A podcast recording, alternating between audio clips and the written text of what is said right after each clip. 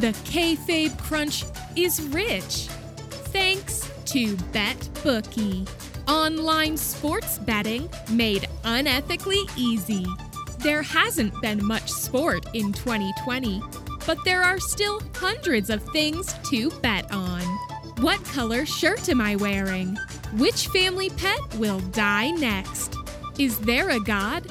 And if so, does he care? Place your bets today. Please. Please give us your money. The Kayfabe Crunch. Straight to the news. Well, it doesn't matter because we've all died anyway. Good news! This is your Kayfabe Crunch for Tuesday, December 1st, 2020. I'm Griffin, Gut Wrench Powerbomb. Coming up, we have all the latest from Raw, plus a bite sized featurette on the history of tables in wrestling. But first, in grappling history. In 1998, The Undertaker crucified Stone Cold Steve Austin live on Raw. Interesting fact the Catholic Defamation League. Yeah, the Catholic Defamation League. Famously, the most persecuted people in history. The Catholics. Up there with the British. Anyway, the Catholic Defamation League actually got in touch with WWE to complain about the crucifixion. So it turns out we're not the only institution holding on to the belief that wrestling is real. It's the Catholics too. Amazing company. Although sarcastic comments like that are probably why they need an anti defamation league. And in 2006, TNA's Voodoo Kin Mafia crashed a WWE live event. Well, we say crashed. They sort of stood outside with 20 people and chanted. I have zero respect for Enzo Amore, but when he says he's going to crash a show, he, he at least crashes a show. These days, the only thing that Road Dog is crashing into is other people's immune systems. Thank you for squeezing this news tube. Grab on tight and feel the hot jets of fact. And now, let's get on with the wicked weakness news. Top story Who's laughing now? Raw began with a redesigned Moment of Bliss. Gone are the regular coffee table and chairs, so last gimmick. Now bear witness to the nouveau interior design icons such as indoor plastic children's chairs and creepy doll trapped in formaldehyde. Mark my words, IKEA will have a range of them next spring. Bliss welcomed her guest, Randy Orton, who is taking time away from his championship pursuits to be victimized by a demon.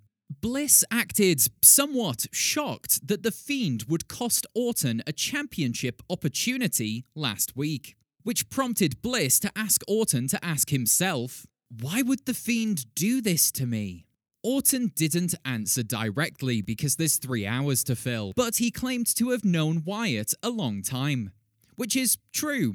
Their history dates all the way back to the crazy days of 2016, which we all know was 40 years ago.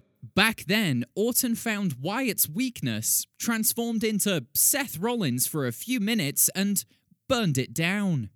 Now, Orton must find the Fiend's weakness in order to overcome this demon, and that's a real sentence said on a news program. Orton immediately hinted that Bliss could be the Fiend's weakness. So he put that theory to the test and attempted to kidnap Bliss. The Fiend arrived on the scene and timidly rescued Bliss from a fleeing Orton's arms. As Orton left the arena, he repeatedly asked, Who's laughing now? Like a complete psychopath. I don't know, as a as a newsman, as a real man of the people, I have absolutely no idea who we should be rooting for. Is it the third generation wrestler who hears voices and kidnaps women? Or Randy Orton? Now it's time for your fast count, the brainbuster on the apron of news. Asuka once again saves Lana from being put through a table.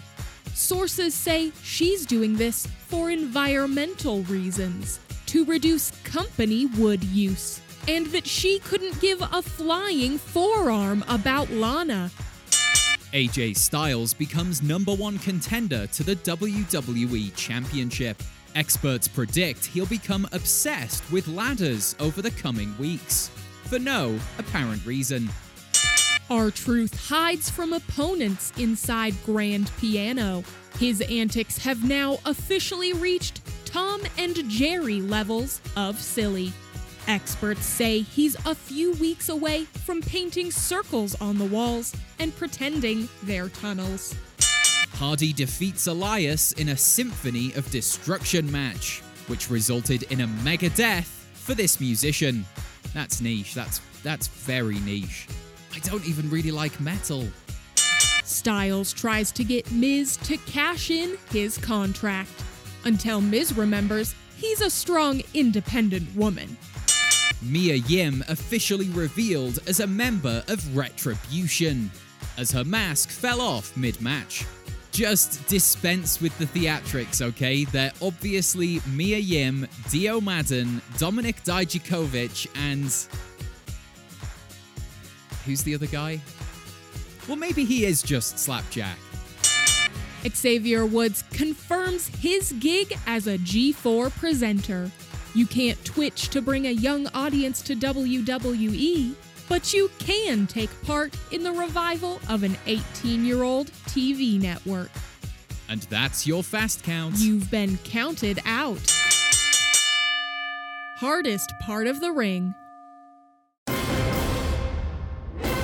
We are all on the garden pathway to tables, ladders, and chairs. And over the next few weeks, I'll be bringing you special reports on the history of each of these familiar foreign objects. Today, we look at the ever popular table.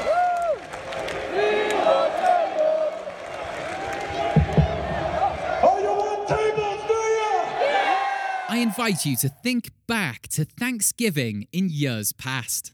You're gathered with your undiseased family, sharing potatoes, turkey, and a litany of assorted side dishes of, admittedly, varying qualities.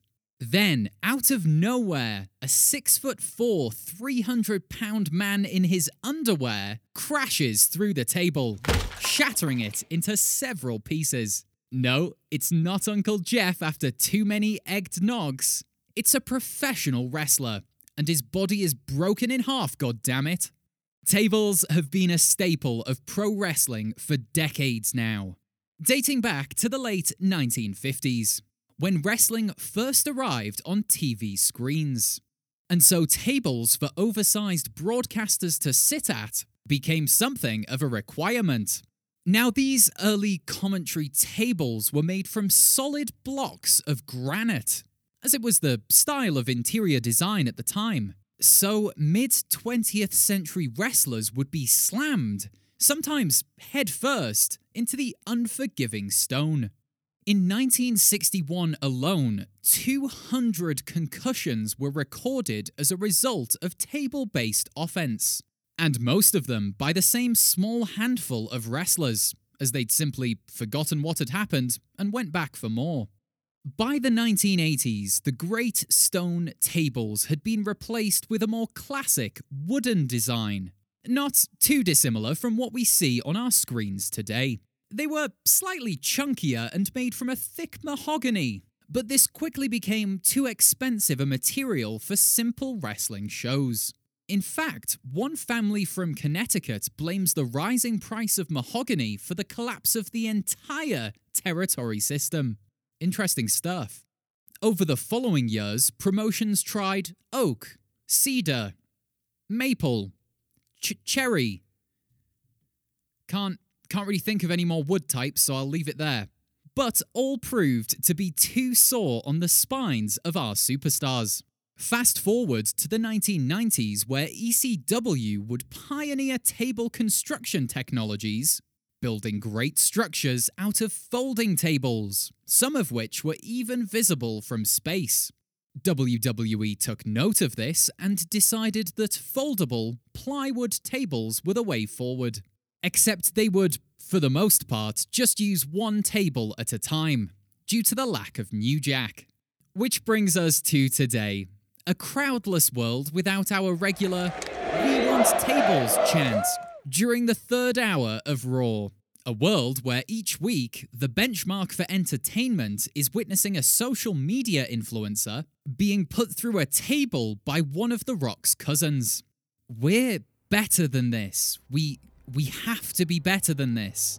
When full crowds return at the arse end of 2021, we must chant in unison, we want tables. To not let this noble tradition die out.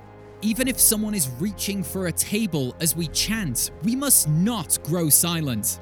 Even if a wrestler is being put through a flaming table as we chant the words, we must not cease our cry. For if the lust for splintered wood is not satisfied, Tableau, the table god, will incur his wrath upon this world, unleashing fire and brimstone from his home atop Table Mountain. And none of us want that to happen.